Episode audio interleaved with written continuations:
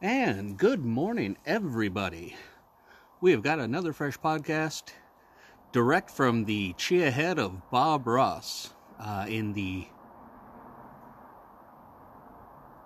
smoking deck of the Domicile of Doom, also affectionately referred to as Stogie's Corner. It's a dilly of a dally. Anyway, it had been a little bit since I had posted something, and I will freely acknowledge that a lot of it has to do with quarantine and overall isolation and all the rest of that. It's been interesting in its own way because, on the one hand, it's mind numbing to be home all the time, but on the other hand, I'm comfortable enough with myself that a little bit of isolation isn't that bad. And thanks to a lot of Red Dead Redemption, I've gained an appreciation for horses and possibly taken up shooting sometime. Not that I expect to be any good, but it's always good to have hobbies, especially in case the zombie apocalypse comes and fuel then becomes a little bit spent.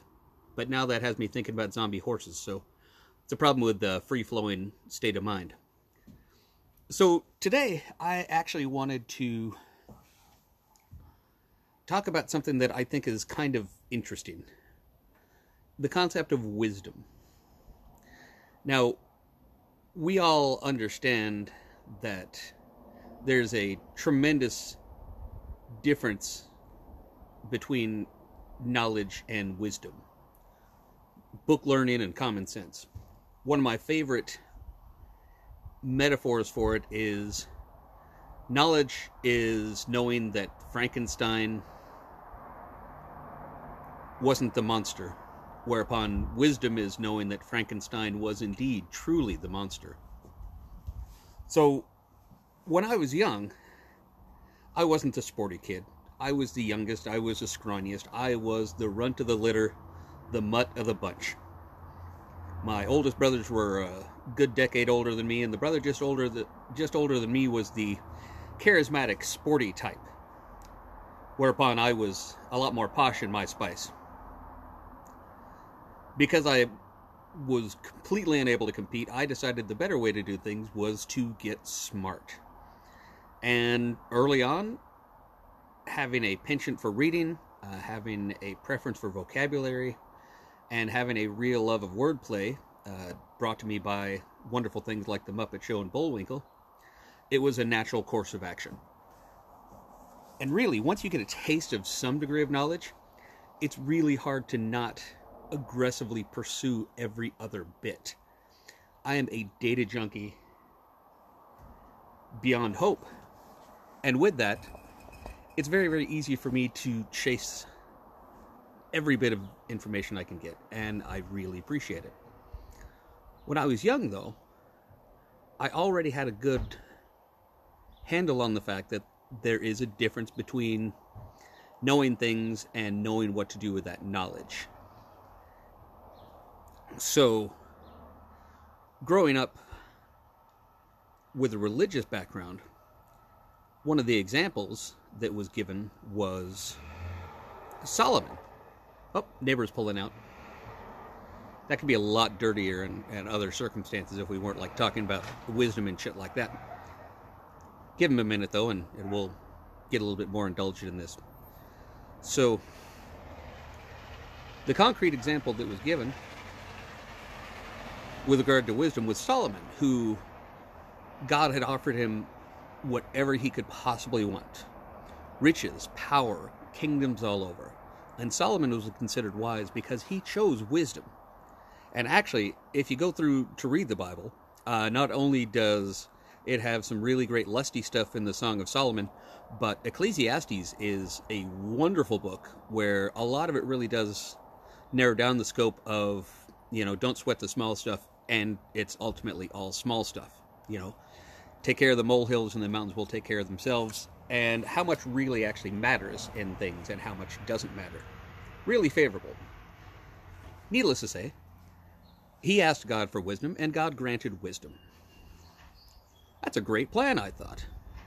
Well, so when I was young, God only knows how old at this point, it's been a good 30 years since I actually paid attention to shit like that when I was young, I decided, you know what, that's what I want.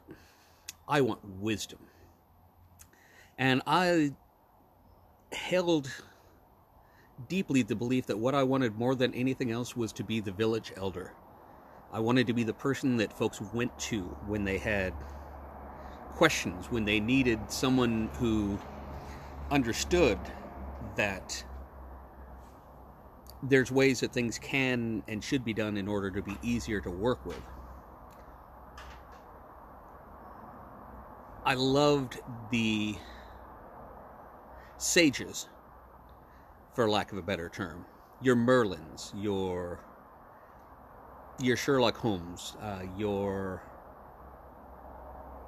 gracious, who's the one I'm thinking of? Uh, you know, the the concept of the Ozymandias, the concept of the Gilgamesh, the the folks who had lived long and healthy lives. Uncle Iroh, for example, from uh, Last Airbender, he had gone through enough that he had a very firm grasp on what reality was and what it would offer and how it could be benefit and really provided one of the most excellent examples of actual applied wisdom that I think I can really recall. And with that, toward the tail end of the series, he also showed that applied wisdom sometimes needs to be set aside for actual action. So you get the idea, you get the vibe, you understand what I'm shooting for. You know, I, I when I was very young, I wanted to be intelligent. As I got older, I wanted to be wise. And so I thought, you know what, that's the goal I'm going to shoot for. Well, so one thing that a lot of people neglect with regard to wisdom is that wisdom is not without a price everything has a price. It's just a question of what you're willing to pay. Unfortunately, with wisdom, what that price is, is experience. Wisdom is not bought cheap. You cannot live a comfortable life. Uh, you cannot live a life unaffected and gain wisdom. One of my personal favorite little mantras is the good judgment comes from experience, and experience comes from bad judgment. It's not enough to want to be wise, but you have to make enough mistakes. You have to do enough personal screw ups. You have to do enough personal errors to understand not just the benefits of wisdom, but the consequences of foolishness. And oh, Lord, let me tell you, I have done some foolish, foolish, foolish things in my day. Thankfully, it has provided the opportunity, though, that because of that experience, when anyone else comes up with something, if I don't have an example, I have an experience. Which it's been hard fought, it's been hard won, but it's been absolutely beneficial uh, to the point where it's a rare occasion where someone brings me a problem or an inquiry and I don't know how to address it, or at least how to address it after some contemplation on the subject. And you can, again, you can only get that from effort. You can only get that from making mistakes. You can only get that from putting yourself out there and taking those risks. That's where a lot of it really comes back.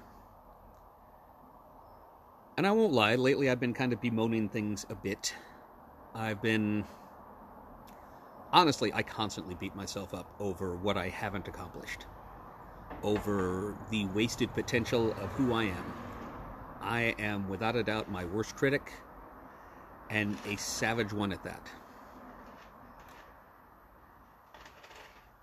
But I was sitting back the other week and realizing that a lot of the things that I'm having to deal with, and a lot of the things that I have had to deal with, you know, narcissists, uh, different abuse, depression, anxiety, all that stuff, has been in the furtherance of the lifetime goal of being that sage, of being that village elder, of being everybody else's Uncle Iroh.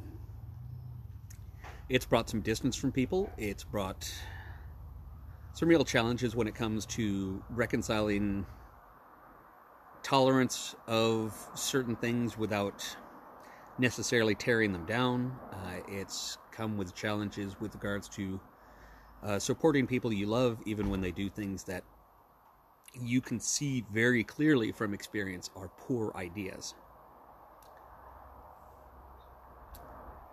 I was reminded, though, uh, one of my favorite uh, Zen stories. There's a gentleman who goes to seek out a master, and he says, Hey, I want to gain enlightenment.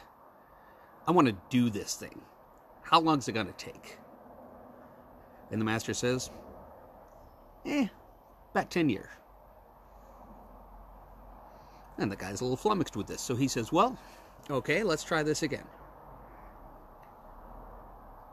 What if I apply myself? What if I really stick to it? What if I, like, meditate 12 hours a day and read through all the sacred texts and just and just punch right through this? How long's it going to take? Master says well you know if you do all that probably 20 years. The guy is just flabbergasted. He's he's stunned. Says okay what if i take all the necessary vows uh, a vow of silence, a vow of study? What if I spend every waking moment in the pursuit? What if I learn to read the text in the actual languages? Uh, what if I do everything to just accelerate this? Masters says to him, Well, it, at that point, it would probably take you a good 40 years. And and again, the the gent is just stunned. He's blown away. He can't figure out what this is. Why why this is worse. He's why is it every time that I suggest ways that I can improve it to to get the goal, you you keep pushing the goalposts out? And the master basically says, well, if you've got one eye on the goal, you only have one eye on the path. And if you only have one eye on the path, that's you're not going to traverse effectively for lack of a better term. I realize I completely buggered that whole thing up, but while I have had my eye on the goal of being the sage, while I have had my eye on the goal of being the village elder, the uh, the wise man, I neglected. Actually, I neglected to, to even glance toward the goal because I spent so much time eyes down on the path uh, looking at the road, looking for the stumbling blocks, uh, looking for the correct paths, and never actually bothering to raise my head and realize that there was an actual goal to things. So once I gave a little thought to that and really kind of chewed on it for a bit, I was actually feeling a whole lot better about most things uh, these days because ultimately, yeah, it's it's been kind of a shit show. Uh, there have been some really challenging years. The last decade itself has been difficult in a in a very broad broad array of ways, but all of it has brought me closer and closer to the end goal. All of it has brought me closer and closer to a point where I'm able to achieve that which I want to do, and what that achievement is is helping people around me by doing the hard work of gaining experience so that I can then use that experience to help people make better choices for themselves, to help people view their life and their circumstances from a different perspective. And granted, yes, there's coaching down the line, but it's all about trying to make a positive difference for other people by letting them learn from my efforts. So I, I don't think Solomon necessarily had to jump through all the hoops. I mean, I know there's all sorts of great stories, uh, particularly about him and the Queen of Sheba. I know that he had made a multitude of mistakes, but I don't necessarily understand if that was along the way or if that was, you know, just poof, uh, God just puts a chip in his brain and all of a sudden he has the vastness of the world's information. Or maybe just a little bit better insight. In any case, I still consider it a valid goal. I still consider it a worthwhile effort. I'm very happy with the way that things have gone, and I'm very grateful for the opportunity that I've had to have a lot of the experiences that have put me where I am.